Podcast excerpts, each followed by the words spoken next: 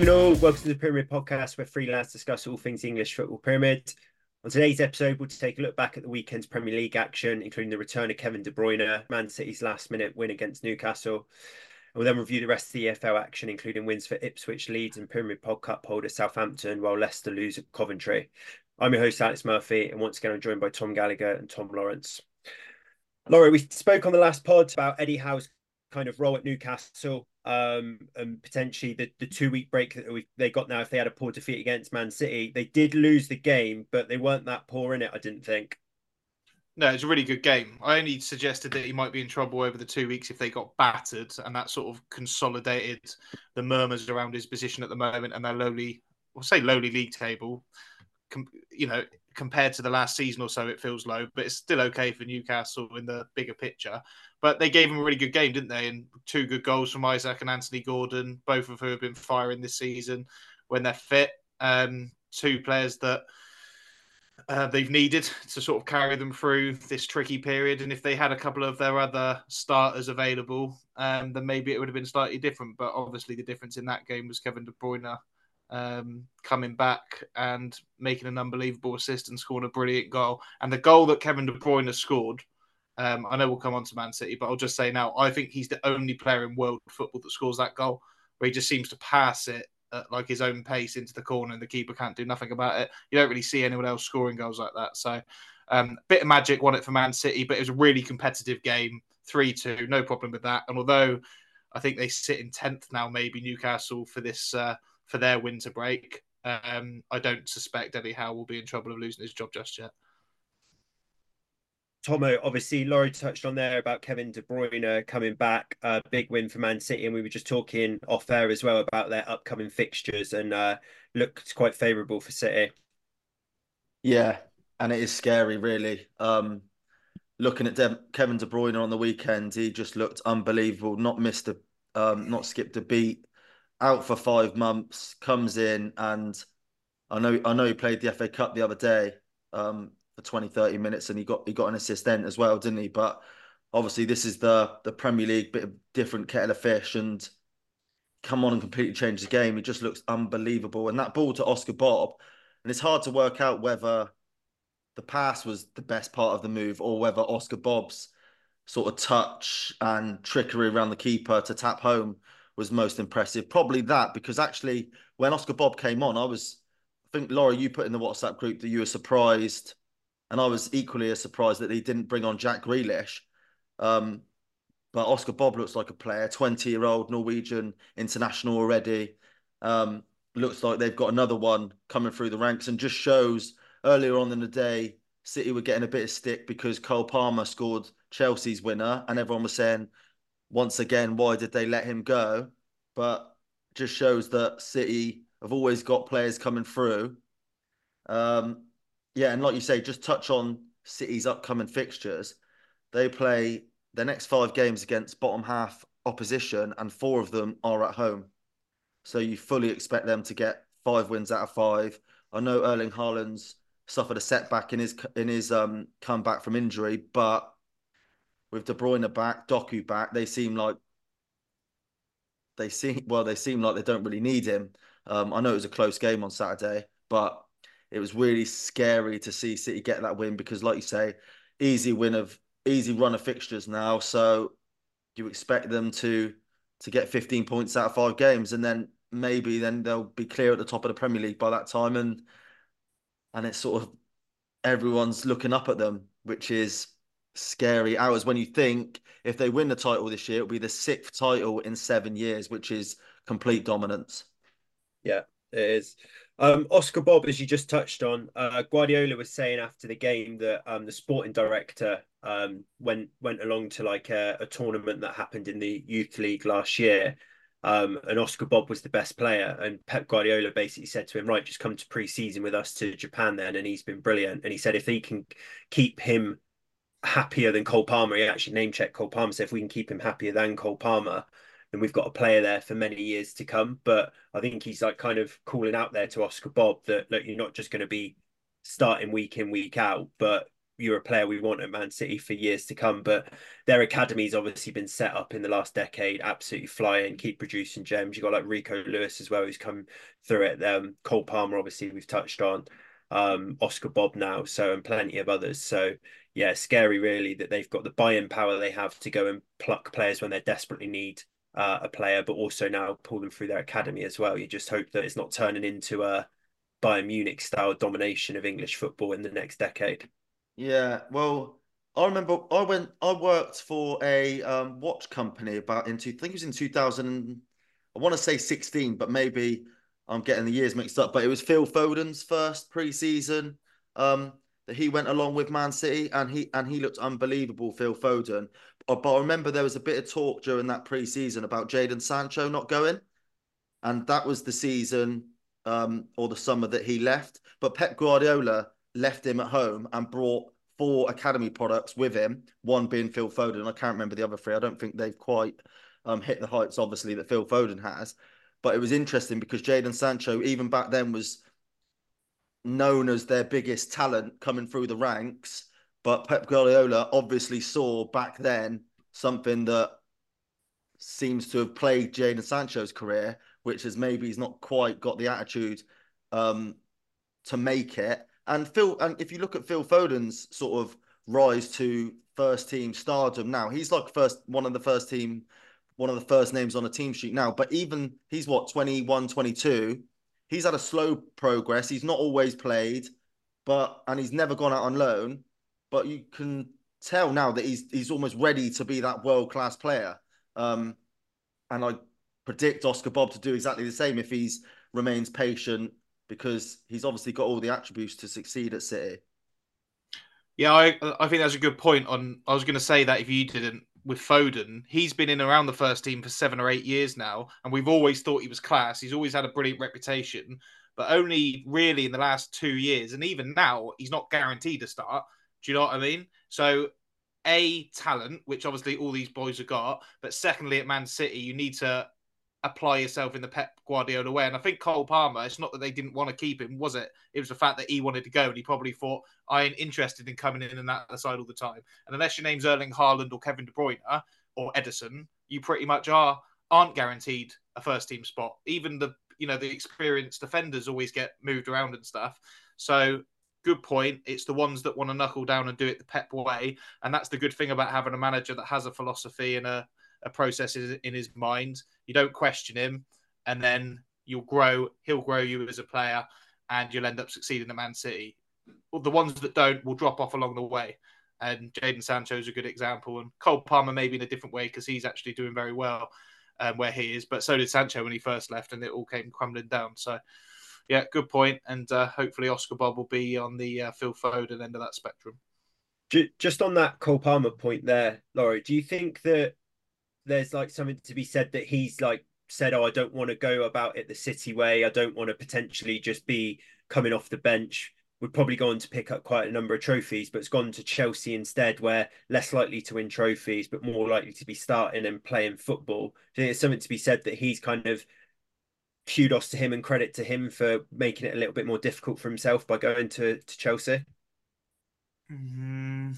Or or do you think that it's more maybe a little bit more of an attitude thing where it's like I don't want to stick it out at City and try and grip myself into that first team and be like a world star for a team that's going to win lots of trophies. Yeah, probably probably a bit of both. I mean, it's a risk leaving a club like Man City where you know you're going to get the best coaching in world football, and you're not going to become a better a better player somewhere else. But you might have more opportunity to start more regularly and put yourself in the headlines more often, and maybe give yourself more of an opportunity with playing for England or whatever. So um, the the thing is, it's all relative to the moment, isn't it? Right now, Cole Palmer looks a world beater. Um, he's been so impressive in the last few games. So you start thinking to yourself, well, he's obviously made the right decision. But if he was in a poor run of form, you'd be thinking, well, you should have stuck with Pep, mate. So it's all contextual, isn't it? At the moment, Cole Palmer, I think, has probably made the right decision for him because he's starting to be thought of as a player that might go and play for England even in this Euros. Whereas if he was at Man City, he wouldn't have had enough game time to be considered, I don't think. So, Tomo, let me pose this question to you then. If you were Cole Palmer, would you rather be coming off the bench for Man City, but obviously likely to win, pick up a Premier League medal or two, likely to pick up a Champions League, League Cup, FA Cup, World Club Championship. Um, getting similar amounts of game time to what you see in Rico Lewis, maybe the likes of like Jack Grealish get at the minute, or would you rather be playing week in week out at Chelsea, who are having a difficult spell, can't can't you know detract from that over the last couple of years, but potentially looking to fire them back up into the European places and being one of the main men. Um, well, thing is with, with Cole Palmer is when he went to Chelsea, um, I don't think many people thought he would be the main man this early on, but he's really stepped up um, since he's been there. And I was watching him. Um, I was watching him against Fulham, and I thought he, he was really enjoying that sort of main man status. A little bit like I know I'm not going to compare Chelsea to Crystal Palace at all. The size of the clubs are way different, but a little bit like Wilfried Zaha at Crystal Palace, where you got that that main man status, and and obviously I do think it's been a great career move for him. Um, what we'll say is Palmer he admitted in a recent interview that he didn't want to leave um, City permanently. He wanted to go out on loan because he wanted to get the games um, and he wanted to play every week. But City, being City, good business operation that they are, um, decided that they could sell an academy product for 40 million. And obviously, that 40 million goes straight onto your books and it helps with the FFP stuff. So I just think sometimes it's just a rare case of almost a win win for everyone because man, it's not like Man City are struggling without him, and that like like we just touched on, they've got Oscar Bobb coming in, and he seems like a great prospect. They signed Doku, who's obviously very talented. Phil Foden's a year more experienced and looks like an absolute world beater at the moment. So it's almost one of those transfers that ticks all the boxes for everyone and just sort of crack on. Um, Cole, like at the end of the day, Laura is right with Cole Palmer in terms of it is a moment in time right now because he is playing well. Um, Chelsea ninth, City look like they're gonna could win the lot again. Um, so maybe address it in a couple years' time to see if Cole Palmer's won anything with Chelsea, whether he's broken to the England team, and all of the rest of it. Yeah, because the other thing is Cole Palmer's shining and he's the main man in a really poor Chelsea attack. Like they can't score goals. He's the only player that really creates anything other than maybe Sterling. But other than that, you've got like Broja playing, Jackson waiting for Nkunku to come back. He's shining in a side that he probably shouldn't be starting as many games or being the main man. And if Chelsea were at Chelsea's usual level, but they're not. They're like a mid-table team at the moment, aren't they, Chelsea? So again, another one to address. And I think you know, Man the Man City way isn't really to send their best youth players out on loan, is it? Phil Foden never went on loan. So amount of times championship teams and other lower Premier League teams wanted him, but the best school for a Man City player that's going to play for Man City is to stick and watch and play, train with Pep Guardiola, isn't it? So if they think they're going to make it, they've got to stay with City because they they'll feel that that's better experience than going to the Championship for a year and getting kicked. So um, yeah, like you Tigo said, probably a win-win, but time will tell with Cole Palmer. I think in Man City as well, Laurie, just to build on your point there, is that every youth team has like got the Man City style of play to go up through. So he'd rather an 18 year old be playing for their under 18s, under 23s than going out on loan to a League One or Championship side. And what Pep would probably say, picking up bad habits on style of play and things like that. So yeah, City are a slick operation. And just finally on City, heard earlier that Rodri has not lost in his last 50 Man City games. Obviously, he's um, back from his suspensions and, and back in that team. And man, no surprise that Man City have started winning again since that. You got KDB back, and everyone saw what he did on Saturday. And as Tomo said, he has had a setback, but Haaland not too far away. So I think it's going to be scary for uh, the rest of the Prem when when Haaland's back in and KDB starting, and if Rodri can keep himself on the pitch. So might be, uh, as you say, six and seven title wise coming up for them. Another game from the Prem, uh, Tomo, United 2, Tottenham 2. Um, I think Gary Neville had a point after the game, just touching on uh, the the people who were missing from Tottenham for that. Obviously, good for United. Højlund scored, Rashford scored, but do you think a full strength Spurs would have won that comfortably? Yeah, and even even the weakened team should have won it. Really, it was a case of a very well coached team against a team that play in moments and rely on individual brilliance and counter attacking football where potentially Rashford can go one on one, Garnacho can go one on one and produce something. Um, to be fair to United, they took their both their goals really well, but they were completely dominated by a weakened Spurs team. And I did say before before the weekend on Thursday's podcast that I said it's hard to predict Man United. The only thing about the result, but the only thing you can predict is that they'll play poorly. And I wouldn't say we played that bad. I just thought Tottenham were better. And it, like I just said, it was an example of a very well coached team. Um, even though they got missing players like your and Skipp did well, and they come in and and um, replace Bissouma and Sarr, and they obviously play the same way. And Timo Werner had two training sessions, um, played on that left wing, and he, and he was okay. One, he did it right. And not only was there the players, all of those players missing that we spoke about, and um, alluded to after the match that they had a virus running through the squad um, in the week, and that was the reason why Kulusevski was missing. So they've obviously had their issues, and they've come to Old Trafford and pretty much battered us. They've had more shots, more shots on target. I think it was 64% possession, um, higher XG. They dominated the game on all of the statistics. The biggest worry for me this season with Ten Hag is that he comes out after after these games and he he almost describes a game that no one's watched. He goes, "Oh, it was a great game. Man United should have won it. Uh, like we dominated or we were in full control. All of that sort of stuff." And it's just like, what game did you watch, mate? Um. So yeah, like I just said, Spurs completely dominated and probably feel a little bit aggrieved they didn't get the winner. Yeah, for me, from the game that I watched, it epitomised both team seasons in the fact that Spurs were so enjoyable to watch. They had lots of injuries, they had lots of possession. I thought they should have won the game, but they didn't come away with what they deserved. And for Man United, had 30 something percent possession at home and got battered, but still came away with what ended up being a good point against Spurs. And we always look at the table and think, how are United? I know seventh or eighth or whatever you are isn't a great position for Man United to be in, but you wonder how they're above some of the other teams that you like. I feel like Newcastle are a better side than Man United, but United are just there, and it's because they chip away these results. Um, but yeah, Erik ten Hag, if he made comments like that after the game, then that's just another nail in the coffin for me. I think the bloke's a complete fraud. I've seen um, a few pundits now have like come out on like recent shows um, radio hosts or, or podcasts and said that Ratcliffe needs to act now and basically put Ten Hag out of his misery. Like it, he's like absolutely completely out of his depth, and there's still a chance at the minute because of almost because there's so many clubs that are in the European fight. Everyone seems to drop points to everyone. So United have been absolutely terrible, but still aren't out of it to get like a Europa place. There's been talks about fifth place getting Champions League potentially.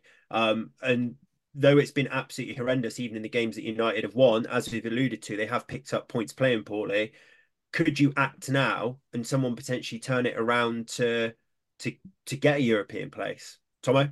No, look, they need to look like have a proper look under the bonnet first. And actually, I think they're and I've read in on multiple reports that their priority is a sporting director. You can't hire a new manager before you hire a sporting director. You need you need the sporting director in who will then decide on the the objectives and the aims, the philosophy that you want to go by, and then the manager targets that you want to. Um, I guess if you wanted to replace Erik Ten Hag, who you want to go for next. So it needs to be sort of a case of priorities first, sporting director first, um, and then potentially look at your manager. I, the case in point in or an example of why you shouldn't do something like that is sacking Ole Gunnar Solskjaer when he when they did, and then bringing in an interim like Ralf Rangnick, and we all know how that season went. These players, they're not responding well to a full time manager. They will not respond well to a substitute teacher like Ralf Rangnick or like whoever will come in um, if they sack Erik Ten Hag now. They the only way to the only responsible way to get rid of Ten Hag would be if you had a adequate replacement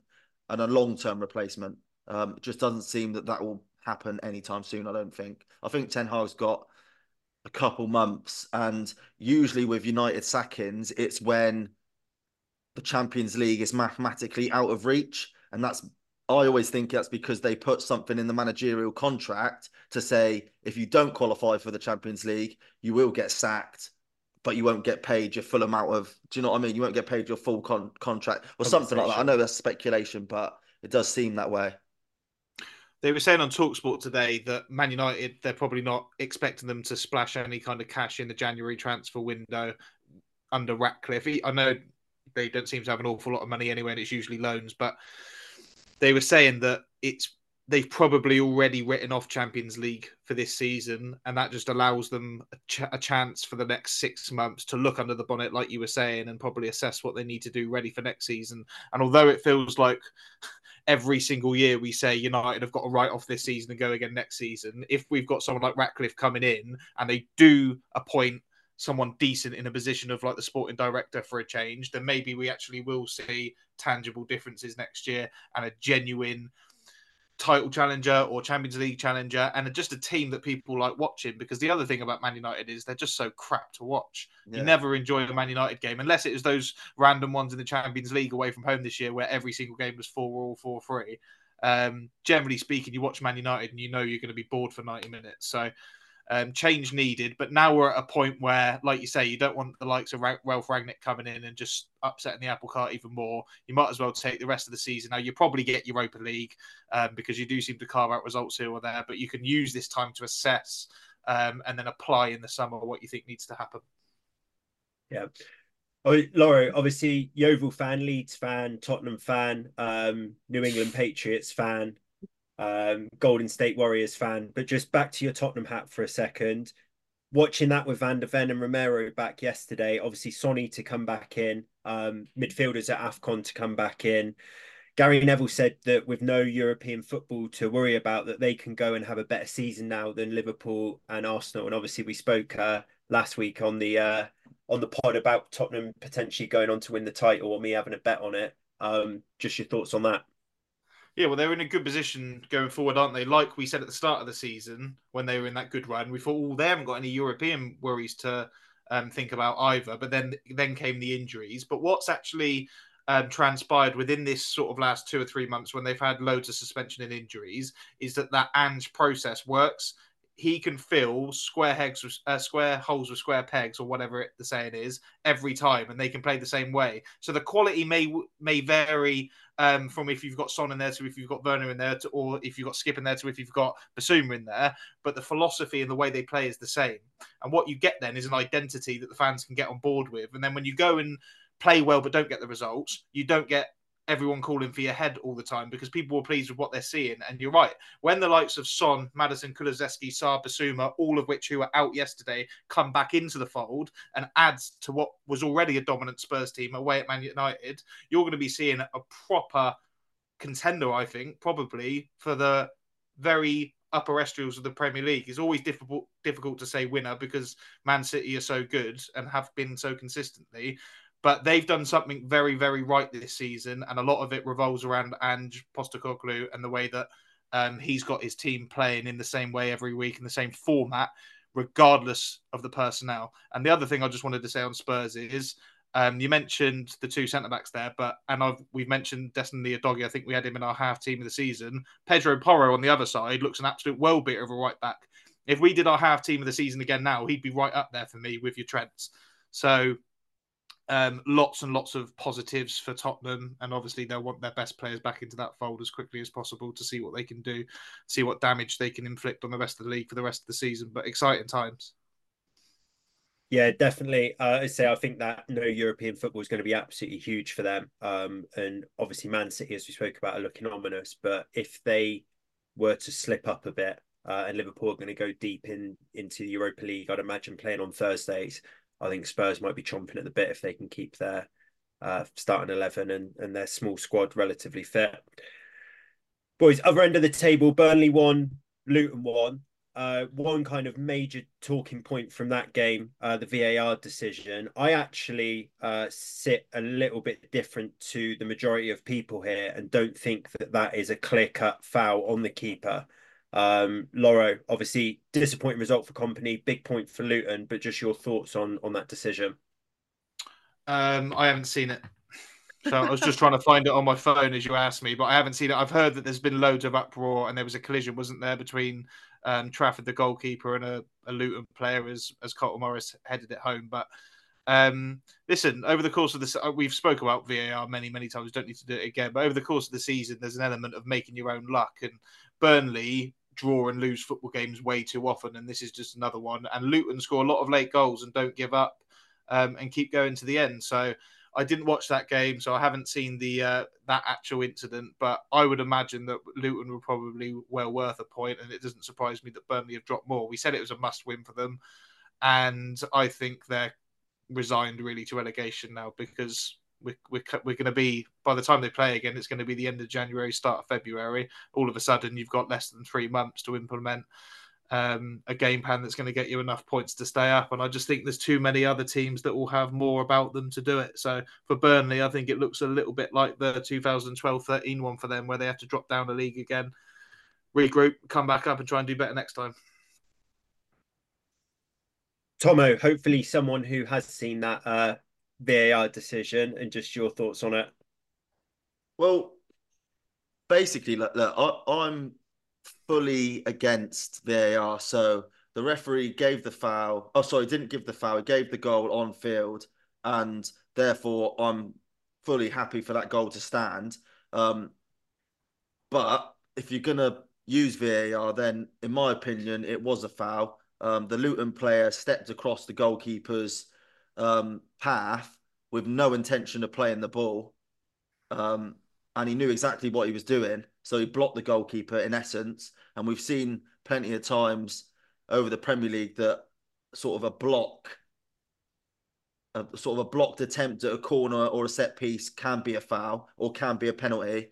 Um, and usually, the weird thing is, usually goalkeepers they're a protected species, aren't they? So usually, they they get given fouls far more softly. But um, look, yeah, I, I do think it was a foul. But at the end of the day, Luton, like Laura said, Luton did fully deserve their point. They played really well, and Burnley didn't. So, um, and look, some sometimes I'm I'm I'm just happy that VAR didn't didn't come in and um, I guess ruin the decision or whatever. But if you if you if you if you take VAR as a whole on the weekend, you look at the the Aston Villa goal, Moreno, and it took four minutes for that to be disallowed. And okay, it might have been the correct decision in the end by a couple of milliseconds, but for to take four minutes is absolutely shocking. No wonder the Premier League is ravaged with injuries at the minute when you've got players standing around and getting cold four or five minutes at a time when when the VAR decisions are getting made. Um, hopefully that will change next year with um, the offside technology coming in, um, which will make it more of an automated decision. But yeah, um, I've not got too many gripes with the Luton one, to be honest. I've just watched it. Um, I, I agree. I don't want that being overturned if it wasn't given as a foul on the pitch by the on-field referee. And I, I also am not impressed with the Burnley goalkeeper. Um, I assume it was James Trafford's player, and I think it was. I just want my keeper up and win. Do you know what I mean? Why why is he going down for I reckon he's caught himself under the ball in no man's land there and thought, oh, I'm gonna have to go down here. You can use your hands. You can jump up and have another meter on anyone else. Why aren't you coming and clambering all over everyone to get that with your hands? Because you're right, goalkeepers are a protective species. If, if he gets up and wins that, he ain't giving a foul away. There's no way there's a penalty being given. I reckon he's just been caught in a soft situation there and thought, oh crap. Um, I'm in yeah. no man's land here and I need to do something. It, it if if he had given a foul, it had been soft, but you've seen it many times before. But I'm not sure, to be honest with you. Um, we saw one at the start of the season the other way around, didn't we? With Onana coming out and basically clotheslining a Wolves player, and no penalty was given there. So maybe there's a bit of unjust consistency going on. But what I'm thinking there is, is that in a season where Onana's not getting um penalised for that. As a keeper, we've already spoke there, a, a, protected species. You can just come and clear the lot there, can't you? Yeah. You can use your hands and jump, which means you know these keepers are, are tall blokes. They've got massive wingspans on them, so they should be able to reach higher than anyone can jump. Other than when CR7 decided in that game for Juventus that he can jump 19 feet in the air. He should be able to come and collect that ball or punch that ball or get to it and clear through Adebayo. I thought it was weak as piss. And I said on WhatsApp, reminded me of young De Gea, where he just looked like a bag of bones in an oversized jersey getting clattered about. Yeah, I mean, I'm not a goalkeeping expert, but I'm watching now. He like meanders out to the edge of the six yard box and then he makes the action to jump. Do you know what I mean? So it's sort of like a standing jump.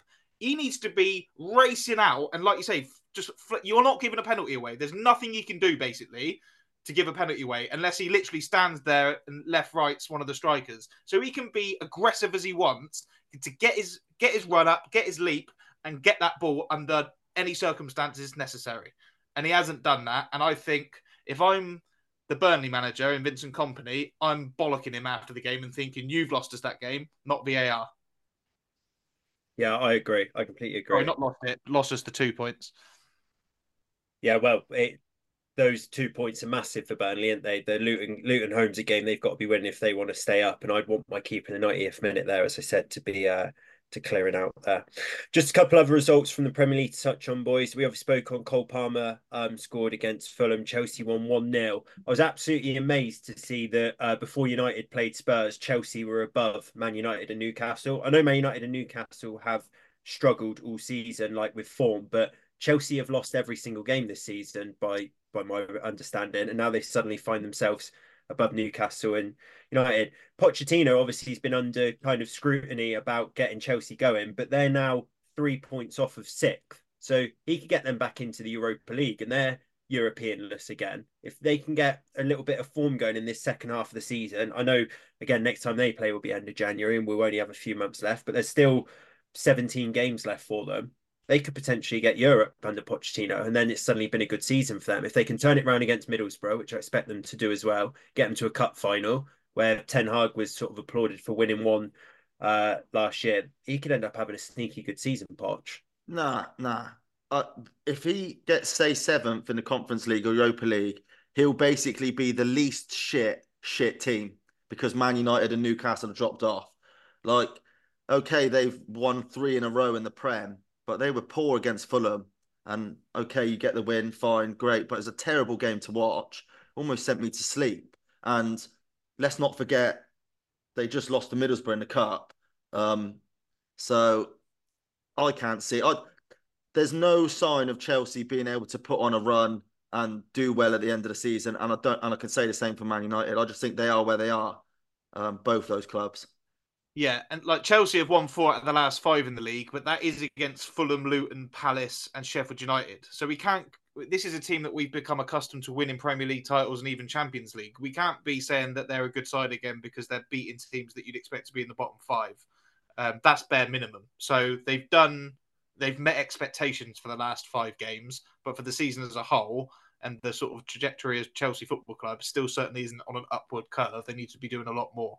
So, um, like you say, there's a couple of teams that are struggling a little bit more at the moment in this moment of time, but uh, we need to see a lot more from Chelsea because even in those games, like you remember the Luton game, they almost threw that away at the end, and all the games they won other than Sheffield United have been by one goal. They're not blowing teams away. They don't look a good side, but they have got a couple of good players that can get you over the line against the lesser teams. So, um, still a poor Chelsea side for me at the moment, and uh, yeah, that that is one of those things that just makes Eddie Howe's position look a little more in trouble. That's last week when we were talking about his job. I was looking at the Premier League table and thinking, blimey, if we're thinking Chelsea are having a crap season, Newcastle really are, but they have got different kind of expectations over the last five to ten years of how, what a good season looks like for Newcastle and what season good season looks like for Chelsea. So sometimes it can be victim of your own success. But yeah, far more to do for uh, for Chelsea before we start giving them much praise. I think if Wolves and uh, Bournemouth win their games in hand, they go above Newcastle as well and,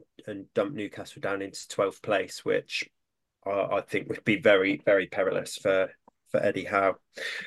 Um, one final game, boys. Nil nil. Everton Villa. Tomo touched on the uh, VAR point. We don't need to labour on VAR too much longer. Um, I think the big kind of news off the back of that game is a Villa dropping uh, a couple more points. We spoke last time that not in the uh, the greatest recent run of form, albeit had some big results this season, and home form has been really good.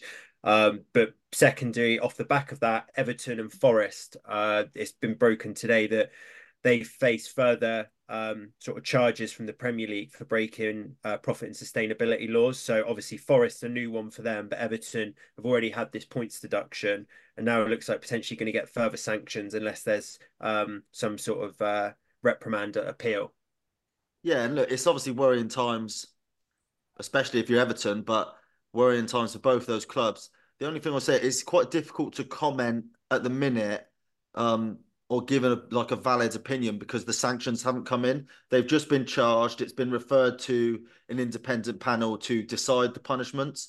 Um, and the, the only thing I will say that it's really strange that these charges and penalties that Everton and Forest are getting and have got this season are coming at a time when we still don't know um, when Man City's 115 charges will be, um, when that case will be settled, and when their punishment will be dished out.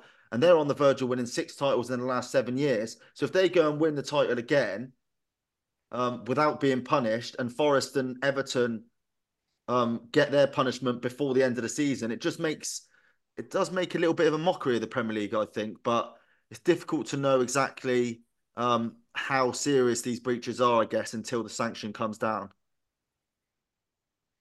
Yeah, I think the Man City one, um, because it's it's almost so complex because of the number of charges, and they're trying to group that up into a single kind of case. They can't deal with that as swiftly as some of these, which are like I think the profit and sustainability is over a three-year account cycle. So, and that's for the 22, 23, 21 22 and 2021 season so it's a bit more clear cut with the accounts for that whereas man city's kind of long term intertwined almost too many charges to be able to group up and put together into one case but um that that's what they're they're being charged for uh forest have come out actually and said that the brennan johnson deal for them um, happened in the August where he went to Spurs. They sold him for 45 million. They were going to sell him in the July to uh, Brentford for 30 mil.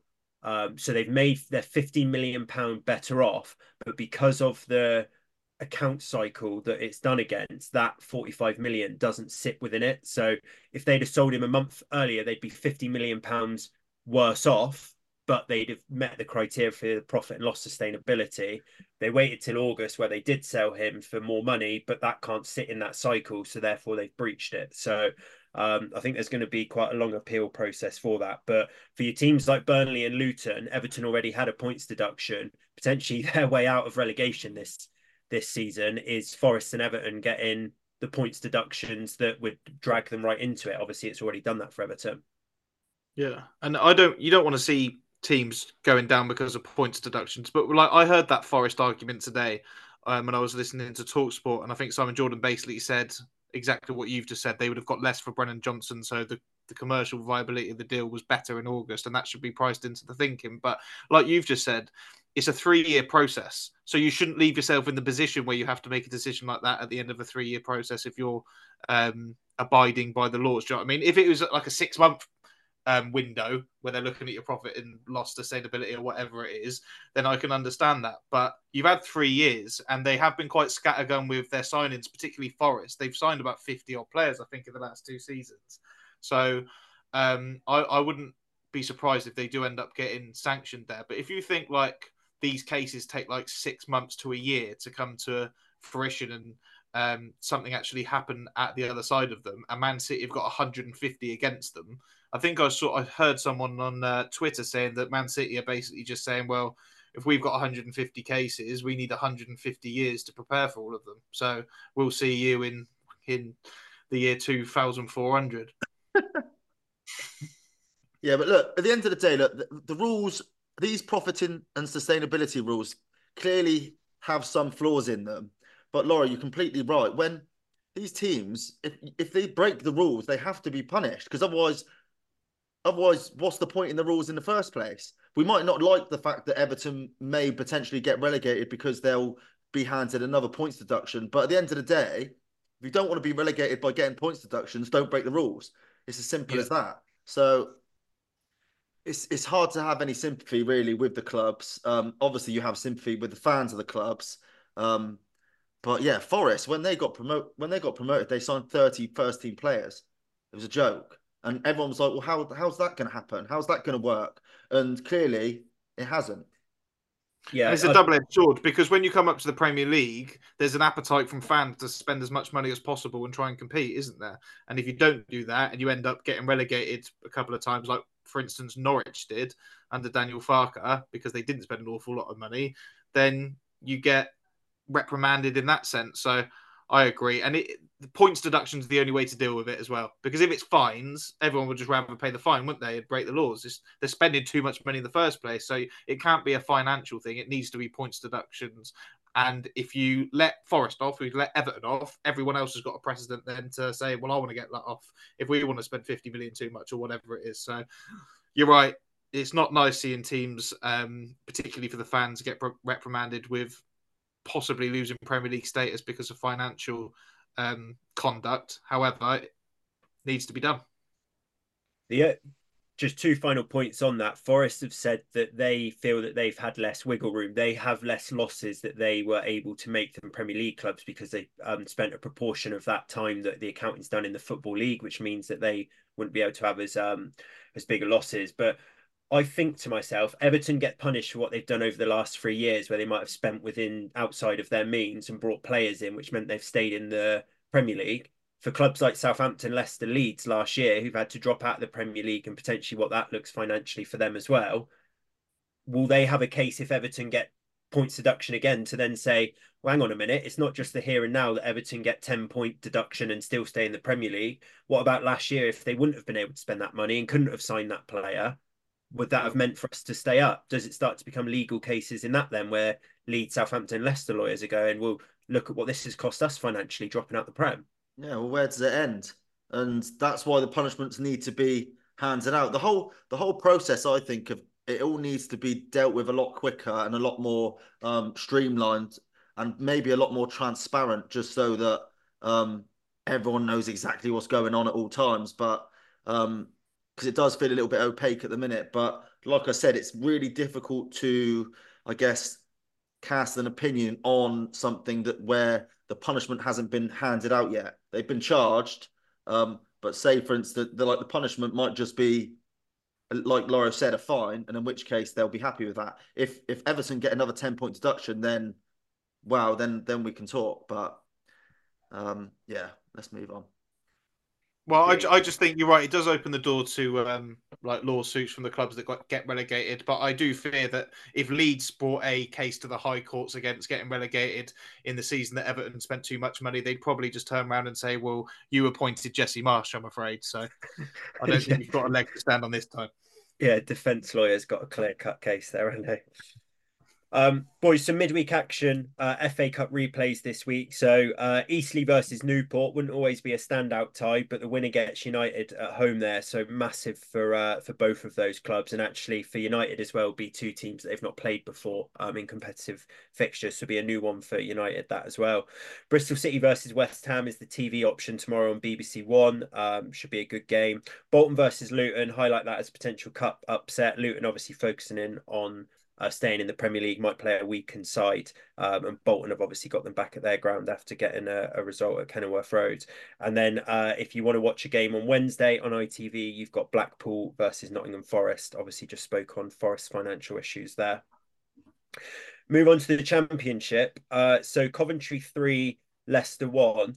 Tomo, I saw something posted that one of the Leicester players turned down going to represent his country at AFCON because he wanted to focus on getting Leicester promoted, but picked up a straight red. Will now serve a free game ban, which ends the day before AFCON was due to finish. Is that right? Yeah, yeah that is right. Yeah, 19 year old um, Abdul Fatawu, I think that's how you pronounce his name. He got called up, I believe, for Ghana, um, but wanted to focus on Leicester, which I, I don't really rate that to be honest, but fair enough. And then it was a reckless tackle, wasn't it? An absolute. He's he flew into the challenge. Um, ref really had no option but to send off send him off due to the force. But yeah, you're right. Now suspended until one day before Afcon finishes. So I wonder if he's just called up um, Chris Hughton, Ghana manager, who by the way have just lost their first Afcon game last night, and said I'm available. But yeah. Um, on the game itself, to be fair, I, I was watching the the highlights, and to be fair, Leicester look they look pretty comfortable and look look the better team until that sending off, and then um, obviously they get they get the red card down to ten men, and Callum O'Hare. I don't know whether he started the game, but he come on potentially, or in the second half got a couple of goals. And Laura, I think you mentioned he's he's just come back from a long term injury and he's just forced his way, or he's just his performance levels are back to where they were before injury. And I found it quite interesting. He mentioned after the game that he had been offered a new deal by Coventry, but he didn't have a clue what he was going to do yet. And that's a really interesting point, I think, because if I was Coventry and I had a player of his quality on the injured table, they could have they maybe missed a trick there. They could have given him a new contract while he was injured. Um, I know that's risk riskier because you never know how he'll recover from the injury, but he would he I guess he would have been more likely to sign that contract because it would have been a show of faith to him to get back to his best. And now it doesn't look like he's going to sign that contract. And obviously he's a, he's a really good player and potentially could make a move in the summer. Um, but Coventry, fair play to them, win 3 1 in the end. And now they're in the playoff spots after, um, I think they're sixth after Sunderland's defeat to Ipswich. Yeah, they are. And we spoke on Mark Robins uh, last time and how he just seems to to do this every season. Um, Laura, Leicester's manager Maresca won the uh, player of uh, sorry manager of the month, which um, I know can sometimes be cursed in the championship. Uh, obviously, just off the back of a defeat there, but I think you rightly called out that we've probably not given him as much airtime as some of the other managers in the championship. Obviously, spoke at length about Russell Martin last week. Um, just want to come in a little bit on the job he's doing at Leicester. Well, yeah, we just I just think that we speak about a lot of championship managers every week. We speak with Daniel Farke at Leeds. We've spoken about um, Kieran McKenna at Ipswich, Russell Martin at Southampton. But Maresca, this is his, I think he had a stint as head coach at Parma, but really he's been an assistant, I think, to maybe Pellegrini at West Ham and then Pep at City. This is his first managerial stint. And although there's a train of thought to suggest that, well, anyone should be able to get Leicester promoted, it, it doesn't work like that. And to be seven points clear of second place, whereby second place have had a really, really good start to the season as well. Normally, probably be 10 to 15 points clear at this stage on 65 points after 27 games. I just think is worth mentioning that for his first English managerial head coach appointment, he's doing really, really well. And he's not trying to overcomplicate it at Leicester either. He knows he's probably got the best squad of players in the league and he's getting the most out of those players and that squad and making sure that um, they're picking up three points rather than trying to be clever about the way that they're doing it. And he's managed to keep a lot of players seemingly happy that should really be playing in the Premier League. Because if you put Leicester's best starting 11 down on paper, it's probably a top half Premier League side. Yeah, he's doing an absolutely fantastic job. Obviously, if they go on to win it, I think normally um, manager of the year tends to be who wins the championship, doesn't it? So I think that he'll uh, he'll go on to do that. But with their loss, um, obviously a bit of a bit of jeopardy there, and back to seven points with Ipswich beating Sunderland. So Ipswich two, Sunderland one. Tomo, Man United's manager for 2030, Kieran McKenna, big win for him, and uh, Chaplin back in the goals.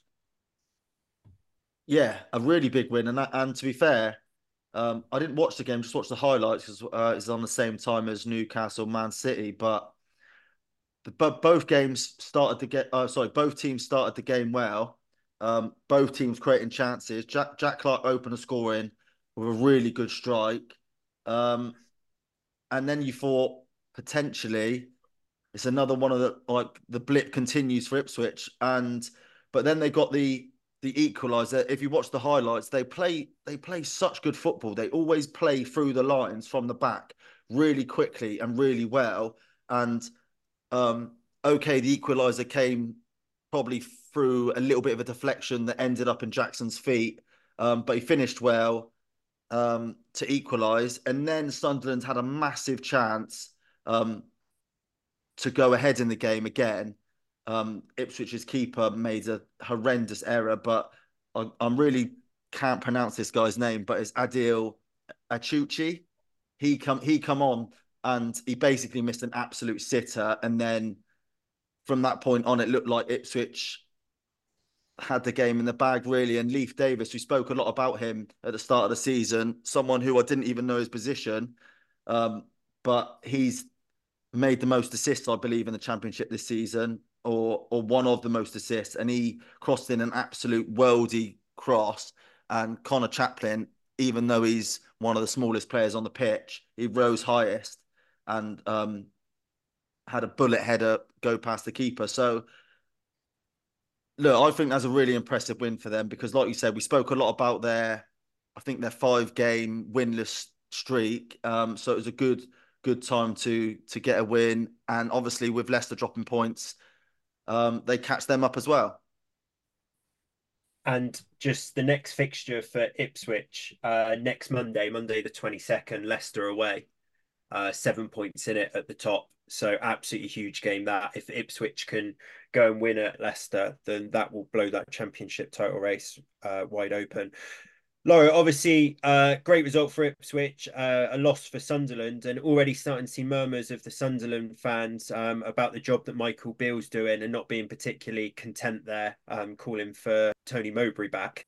Yeah, well, if you're going to appoint a manager whose last position was a poor one and Michael Beale going to Rangers and um, shit in the bed, so to speak, up in Scotland is what happened, then you're going to be under pressure straight away, and you need to hit the ground running really because it's not like there was a, a, big change that needed to happen at Sunderland. They sacked Tony Mowbray, and the week later they were in sixth place, so he had them playing well, players playing out of their skin. We've mentioned Jack Clarke and Bellingham and Roberts and people like that before. There was no need to sack him. Sunderland fans probably know that. Couple that with the appointment of someone that is underwhelming, and you've got a recipe for disaster. And every time they lose a football match, straight from the off, they're going to say "told you so, told you so," because they already don't want him. Do you know what I mean? It's not a it's not a manager that everyone welcomed with open arms and said, "Let's give him a chance." It was no, we think this is the wrong appointment, and we're going to tell you every time he loses. So nowhere near as bad as the Rooney one at Birmingham, but I think another poison chalice for Mick Beale and probably a poor appointment from Sunderland and it all stemmed from, which is very similar to Birmingham, a poor sacking in the first place. And now Birmingham have Tony Mowbray. It's funny how football works. Yeah, it is. And Sunderland need to be really careful now. They've dropped out of the playoffs. Obviously, we spoke about Coventry picking up three points. They've gone up into sixth. Uh, one point behind Sunderland now. You've got Watford, Hull, and Middlesbrough on 39 points. You've then a further point behind that got Norwich and Preston on 38 points before you got Cardiff and Bristol City, who are all within touching distance as well on 36, um, 37 and 36. So right down to 14th place, you got people four points off the playoff places there. So um, Sunderland need to be really careful with that. Uh, I'm not saying that they're going to be as reactionary as to get rid of um, Michael Beale so soon, but you can quickly in the championship fall away in that playoff race with a couple of uh, defeats. Laura, one person that we spoke uh, on the last pod about was Adam Armstrong, and is he one of those players who was in between Championship and Premier League? I don't know if he listens to the pod, but uh, seems like he took that personally because he went and scored a goal and got three assists in their home win against Sheffield Wednesday. But uh, four uh, 0 Southampton, massive result for them. Yeah, and another day retaining the Pyramid Pot Cup. And I was uh, looking at our new mate Alfie House's tweets over the weekend, and it sounded like Southampton probably put in a, a, season best performance this weekend, and and so did Adam Armstrong, like you say, with his three assists and a goal. So it sounded like they were up against a really good Sheffield Wednesday side who were sort of came to be aggressively pragmatic, if that makes sense, but they just got blown away by a very good Southampton side. And when you don't crumble under the pressure of being on an unbeaten runner and having to keep tabs on the teams above you and keep in touch in distance and still putting performances like that, playing free flowing football that we know that Russell Martin likes to, it's, it's, a really, really good sign. But one thing I will say is the next game is against Swansea, and we earmarked that last week about him going back to his old club, the manager, and uh, that may be in maybe a sticky wicket for him, and uh, it would be poetic if it all, all came crumbling down there. But Southampton are a real player in the uh, in the championship now, aren't they, for promotion? And uh, yeah, there's only two spots and probably four or five that are in it for automatic. So looking good for Southampton at the moment. I think there's an argument to say now that these three, the three teams that got relegated last season, are the best three teams ever that got relegated. Because if you just look at Southampton's um, goals and assists of the, on the weekend, you obviously got Adam Armstrong I think he scored one, got two assists. Ryan Fraser scored his fifth in his last five games. Um, Kyle Walker Peters was involved in the last goal, which was probably the best goal of the, the game. And um, I think he laid it off to, I think, want to say Stuart Armstrong, who laid it off to Adam Armstrong, who put it on a plate for that Sekou Mara, who's a really promising young French forward. Um, and then when you look, like, we're going to speak about Leeds in a minute, but we obviously spoke a lot about Leicester's squad. And then you you you look at Leeds' squad, it's just like these these teams, and I've seen a lot on Twitter that where everyone's saying that the the the gap between the Premier League and the Championship's only getting wider because of the financial disparity. But actually, I just think this season's a one in a 20 year season where you've got the likes of Luton, Sheffield United, and Burnley really struggling. And then these three clubs, um, I know they're not dominating because of Ipswich, but they seem to be dominating the championship really well. And their squads are just they just seem to be so strong, all three of them. Yeah, as a three, they're definitely the, the strongest group of relegated teams that have come down for years, I think. Yeah. Um, and it, that's credit to Ipswich to be in amongst it, considering they were in League One last season. It's amazing, really. Um, but you're right. Any of them, any three, any two of the three that came down, you'd probably expect now to be the two automatics. And then it's can the team that fall into the playoffs um, survive that kind of lottery, which if it's Leeds, the answer will be no. I can tell you that now. But if you want to quickly touch on Leeds, it's three and three now for Patrick Bamford, who uh, has displaced Joel Piroe in the team and is starting leading the line for Leeds. They've dropped Rutter back into number 10. So at the weekend, we had the usual two of the usual four suspects scoring in, in Dan James this time and Georginio Rutter, but Patrick Bamford extended his scoring run. So maybe that uh, confidence of his goal against Peterborough last week has um, kick-started a goal scoring return to form for him. Hopefully, I keep saying hopefully because he scored three and three now. He is in scoring form, but because of the sort of three years we had prior to that with him, I'm uh, going to reserve judgment until he scores a few more. Just before we move on from the championship, Murph, I just wanted to give a quick shout out to um, Jonathan Rowe, Norwich City's, um, I guess midfield. I was an attacking midfielder. Really, he's a bit of a um, but he's chipped in this season with 11 goals already. And if anyone who hasn't seen his goal against Hull um, on Friday night yet, I urge you to go and watch it because it's an unbelievable goal. He's got great feet, and it's one of those outside of the boot, outside of the boot finishes um, that go into the, the, bottom corner. And it really reminded me of um, Adel Taarabt in his QPR Championship days, where he just almost had his way with the championship defenders, and and he and he's obviously been um, Norwich's best player this season. And we spoke a bit about that game against Hull, Fabio Carvalho's debut, but Jonathan Rowe was the star of the show. Yeah, he was. There's another good guy in that game as well. I saw Tyler Morton, who um, you got Fabio Carvalho, who's um, gone to Hull, but I think he's a Liverpool player as well. Tyler Morton, who was at Blackburn, but he scored a great goal as well. Um, too little, too late for Hull there, but yeah, uh, Rowe tearing it up. Just wanted to quickly go back to the um, Southampton Swansea game as well before we move on. That's half twelve on Saturday on TV, so potential uh, chance for the Pyramid Pod Cup to change hands there and speculating a little bit. But if Swansea were to win that, their next game is against Bournemouth in the FA Cup, so could potentially see the Pyramid Pod Cup jump up to the uh, the Premier League. So be interesting to see uh, when Southampton's winning run comes to an end, uh, if it does come to an end, or certainly not losing games.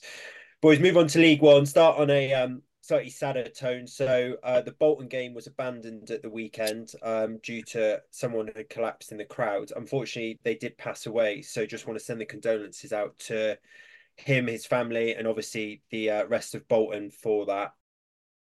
In the rest of the action, though, uh, in first place, Portsmouth, they lost 3 0 against Leyton Orient. Tomo, we touched last week about uh, Portsmouth being in no form, obviously being the top of the table, but Leyton Orient in much better form.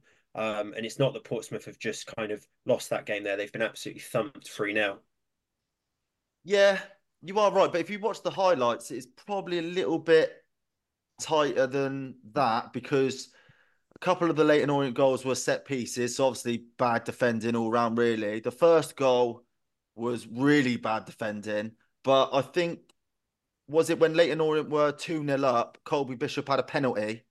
Um, and we spoke a bit about Colby Bishop recently. I think he scored a couple games ago and didn't really celebrate. And he he mentioned after the game that he's been going through a bit of a tough time.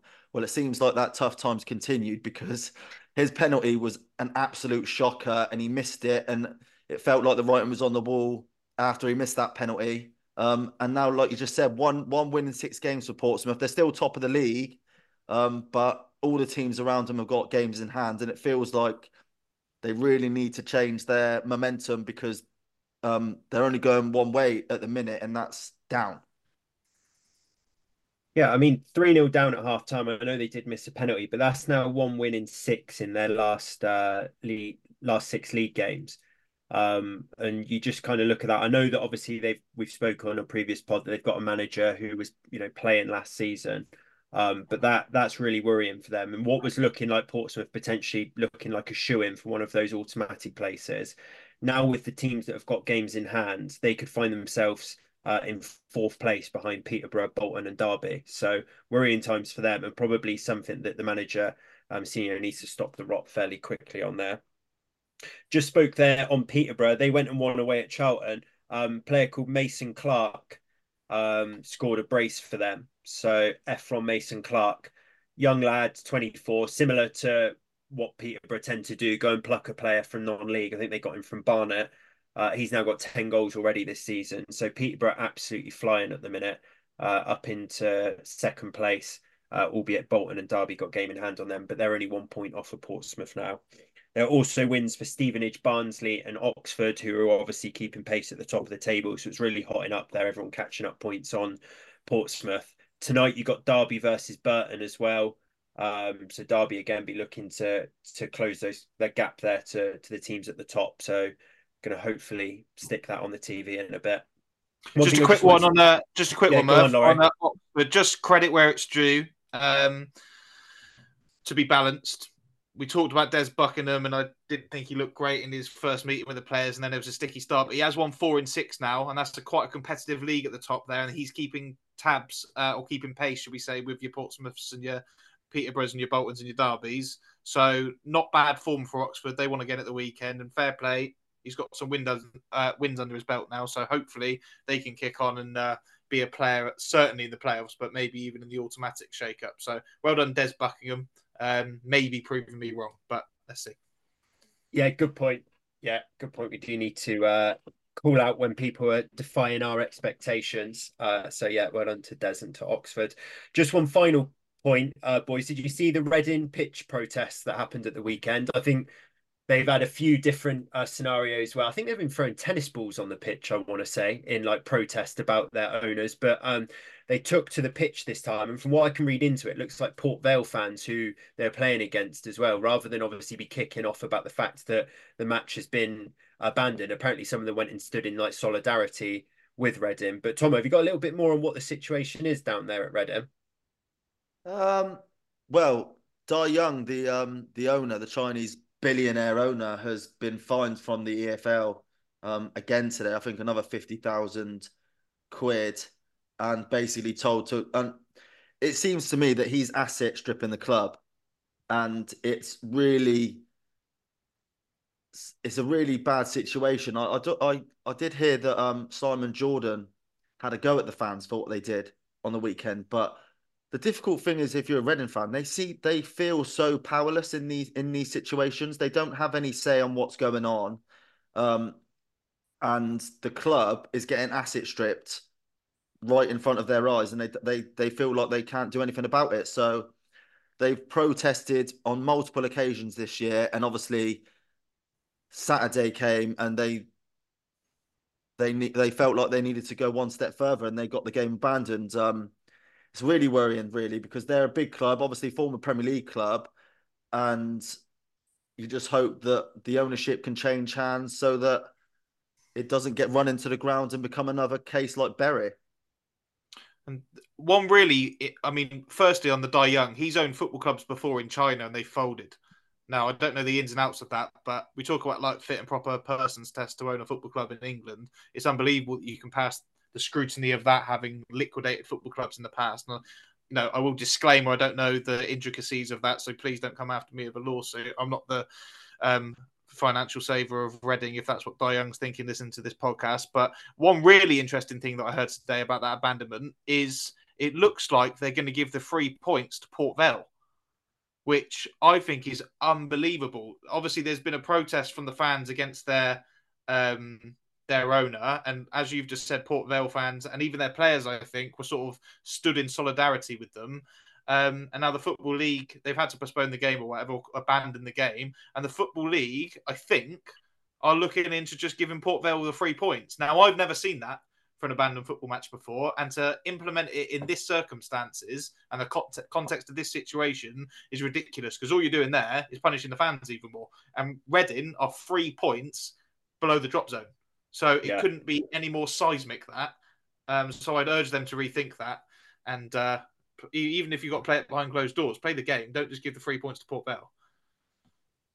Yeah, I mean, in a a club that finished eighth in the Premier League in 2007 to now being on the cusp of going into League Two, is there any other Premier League clubs that have sort of dropped down into League Two? Anyone who's gone that far down? Bradford. Trying. Yeah, yeah. Bradford. I mean, they were in the Swindon Premier in the Prem, or was that Swindon in the Prem, or was that football? Not quite established in the Prem then. They were definitely in the top flight, Swindon. Yeah, well, they might have been. Well, Oldham in Oldham the first. Was... They were no, Oldham were in the Prem. Yeah. Oldham in the Prem. Swindon yeah. might have been. That rings a bell. Um, did Portsmouth go down to League Two? Maybe. I'm not sure. If not League One, but they've been. I mean, they were a proper Premier League club, won the FA Cup, didn't they? And they've been. But yeah, I mean, it's a fall from grace, isn't it? Yeah, it's a seismic um, drop off. I think I it's the first time 21 years they're in League One even this season. So to go to League Two would be an absolute travesty. But when it cut, I mean, completely different scale. But we had a similar type thing at Yeovil. And when it yeah. comes to talking about the future of the football club, you almost don't care about the league. Like no one really cared in the end about the relegation last season. We just wanted the club taken over by someone that is at least going to put some care into it and maybe put a plan in place to go the other way. And I think Reading fans would probably take relegation now if it meant that they could have an owner come in and we I think we spoke about in this pod maybe a couple of months ago about Mike Ashley, and I was ridiculed for saying that that might actually be a, a decent fit for them. I bet they take Mike Ashley now um, over Dai Young at Reading. Yeah. Yeah, sounds like anyone's better than than the job that he's doing. But yeah, hopefully that can be resolved. Um, don't like seeing that sort of happen to to clubs. And you say with Yeovil, they've gone Championship to National League South now, but seem to have got an owner who cares about the club, putting some money into it, and looks like better times afoot for them. So hopefully Reading can get a similar resolution uh, for for their fans. Boys, move on to League Two. So, um, Notts County, they seem to be involved in games like this all the time, but Grimsby five, Notts County five. I actually looked afterwards, Tomo, to see how many uh, Macaulay Langstaff had got, but I think he only got one. But uh, Dave McGoldrick had got a brace as well. But uh, nice moment at the end of the game with uh, Grimsby player netting a late equaliser to make it 5 0 and then running to the side of the pitch and dropping down and doing the worm. Yeah, well, in, in inverted worm, I'm I'm gonna I'm gonna yeah. call him out on. I think he slipped during the celebrations and then saved saved face by pulling out the worm. But yeah, obviously a mad game. Um, one thing that I wrote down on my notes actually was I I, I noticed that John Bostock gave away the penalty um for the first goal. So I had a little. Obviously, we all know he moved to Tottenham, didn't he, when he's very young? So I just wanted to have a look at his career path, I guess. He's only 32. Feels like he's been around forever. Um, but he's played in Canada, he's played in France, he's played in Turkey, um, he's played in Belgium, and now he's obviously at Notts County. Um, Notts County are his 15th club of his career. Um, but yeah, look, mad game. I, I think Macaulay Longstaff, like you just said, he, he only notched one, but a typical Longstaff goal or Langstaff, sorry, goal, um, where it was a proper poacher's finish, and it was his twentieth goal of the season. So obviously, the first player in that league to get twenty goals, and we spoke a lot about him in the last podcast about potentially making a step up, and obviously if he carries on scoring at this level, why not? Um, we made a point. I think he's 26, just about to turn 27 he's basically coming into his prime. So, um, yeah, so uh, I do think he's got a higher ceiling. Another thing just to mention on that game is I don't know if you boys have seen it, and it might be worth us finding and clipping this up and putting it out afterwards. But Jodi Jones, um, who plays for Notts County, he's also a Maltese international. Um, sort of it used to be like an attacking midfielder slash striker, but he's sort of utilised it as like a left wing back for Norwich, uh, Notts County. He got four assists at the weekend, and it should have been like six or seven. He had an absolutely gravy game, um, and I think he's highly rated, and he's done really well at Notts County anyway. But the highlight sort of reel from that game that I saw of Jodi Jones yesterday looked absolutely unbelievable, and he just skinned the right back and put these unbelievable deliveries in every single time. So uh, fair play to Maltese international Jodi Jones for that one. Brilliant advert for League Two football. We want to see five alls, and you're right, John Bostock um, sort of seems to have found a home in Notts County. He was good for them in the National League campaign last year, albeit tried a Panenka in the final and hit the bar. But other than that, um, yeah, he's been a good good addition for uh, what was Luke Williams' side for the last couple of years, and uh, they've got some good players in in Notts County, but so have a lot of teams in League Two now, and that's why we keep calling it the Hollywood League. It's probably the best league in England. John Bostock um, spoke about all those clubs he's played for, 15 clubs, uh, season pro, been here, there, and everywhere, um, coming towards the end of his career, uh, three months younger than you, Tomo. Moving on, Stockport three, Walsall one. So uh, a team that have again been in uh, no form recently. Stockport. Some of these teams at the top of uh, Championship, League One, League Two, struggling a little bit. Stockport been one of them, but they managed to uh, pick up a three-one win against inform Walsall. So uh, Olaofe back in the goals for them. Paddy Madden scored as well. So hopefully a bit of a turn of the tide there for Stockport because I think quite a few tipped them to go up automatically. Just um, a quick one on that um that Tanto uh, Olaofe, or, or, I'm not really sure. Yeah, Olaofe. He was he was Salford's number one January transfer target for the striker position last season. Um, I know you, know you guys know I like to reference these documentaries that I watch. Um, but that was his 15th goal of the season. So rightly so they target him because he's been he's been class for them. He scored three last season though. It's weird, isn't it, how it pans out like that? Like he the that's just life as a striker, I guess. You just blow hot and cold, and sometimes you need that breakthrough season, and then you kick on and have them every year. But he's still, you know, he's 24. He's only a a young lad, but um, yeah, good decision by Stockport, and um, good to see Paddy Madden back in the goals as well. So at the other end of his career, but still a uh, a bagsman. I think he's must be getting close to double figures again this season. But yeah, good win for Stockport. Another team keeping the pace, Wrexham. They won 2 0 against AFC Wimbledon. So, Tomo, you said you love a documentary. Uh, good result for them. Paul Mullin score? Yeah. And just a quick shout out to their fans because I think it was their biggest league crowd since 1980, which the commentator mentioned on the highlights. 12,500 at the racecourse, um, which I think is the biggest difference, I would say, between their takeover of Wrexham and the class of 92's takeover of Salford, it feels like Salford's almost a non-league club that they're trying to turn into a league club, whereas they've just taken over a non-league club in Wrexham, who were a league club, and they yeah. are a big club in their own right. And now they're getting big fans. Their ceiling is much higher, I believe, than Salford's because Salford's average attendance is like 2,000, 2,500. Um, but when you look at some of the players that are playing for Wrexham, obviously we spoke a lot about Paddy um, Paul Mullin, sorry. Um, but the first goal, Steve Fletcher scored again. Um, McClean was the, the man who made the assist, and then Fletcher and McClean um, combined to set up Mullin's goal for the second. And now Wrexham have won eight straight home league wins, um, and they look like they look like they're probably favourites to go up now. Um, I know um, there's a lot of good teams in that league, but they look like they're they're banging form.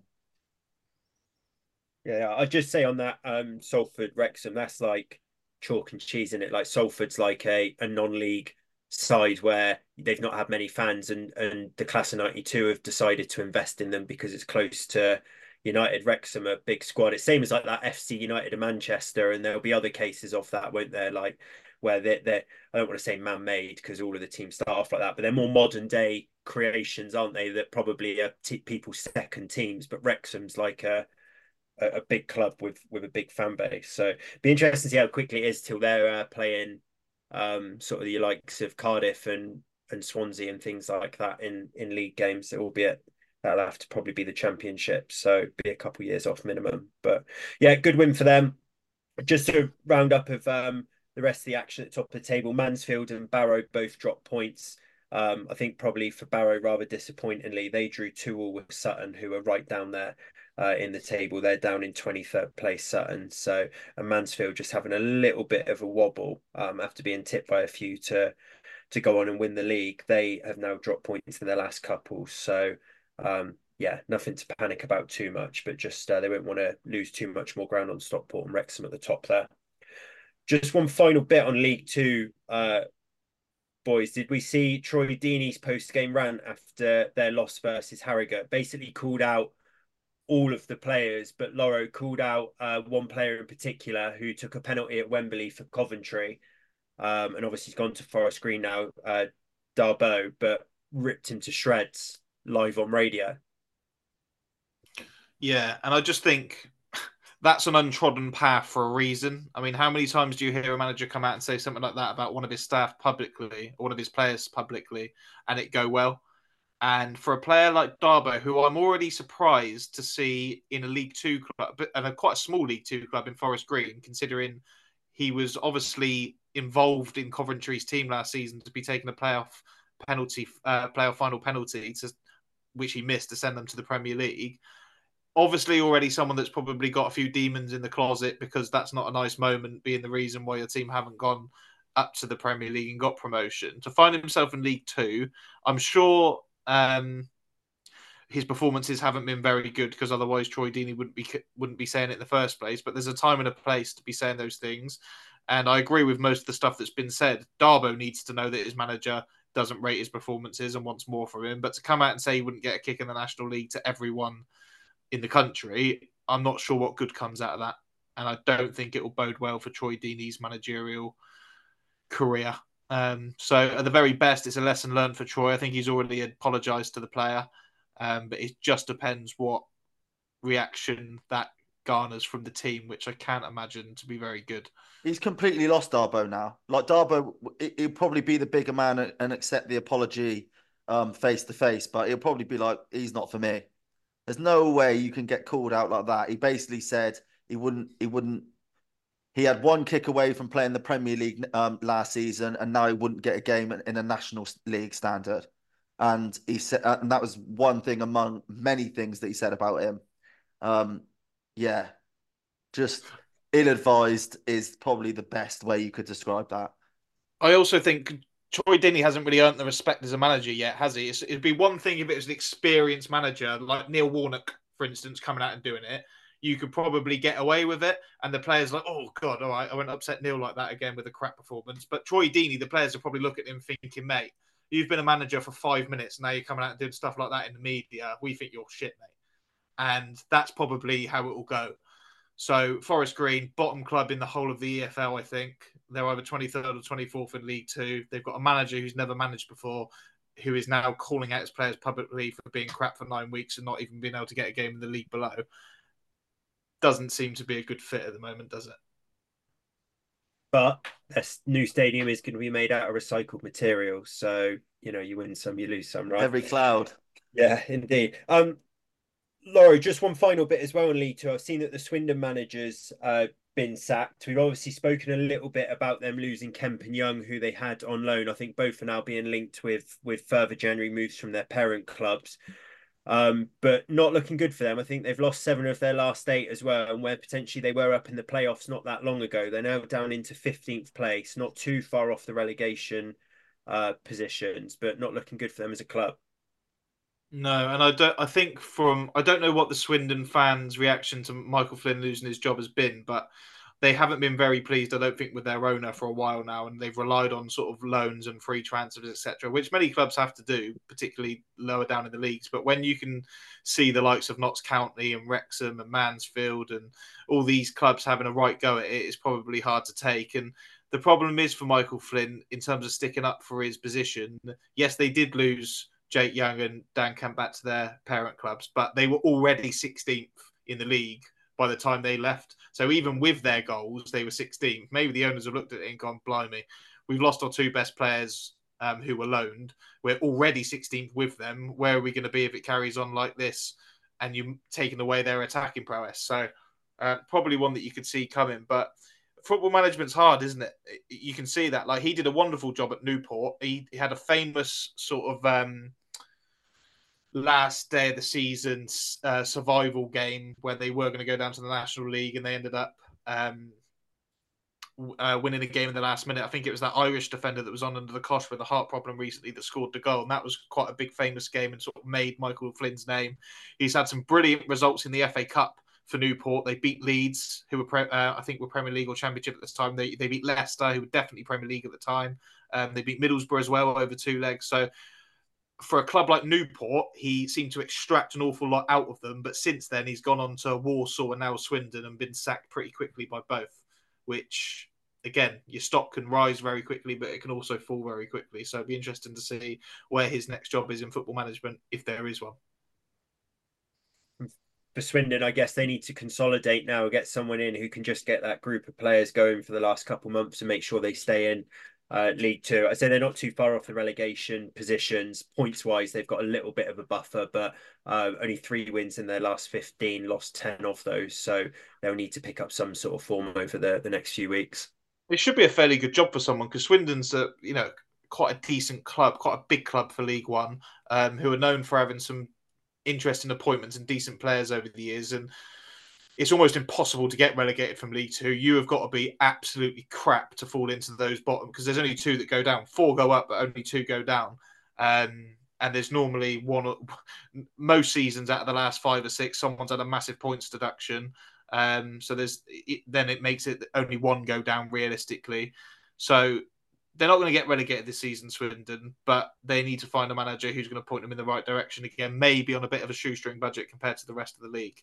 And maybe Michael Flynn wasn't the experience or didn't have the experience to be able to do that. But I'm sure there'll be plenty of managers out there chomping at the bit to get in at the county ground and see what they can do. Definitely, yeah. I've just had a look actually. Sutton and Forest Green uh, in those two relegation uh, positions, both having terrible seasons. We just touched on uh, Troy Deeney there. It's not been going well for Sutton either. So yeah, Swindon should be safe. Just uh, need someone to come in, consolidate for the rest of the season, and hopefully point them upwards uh, next year through League Two.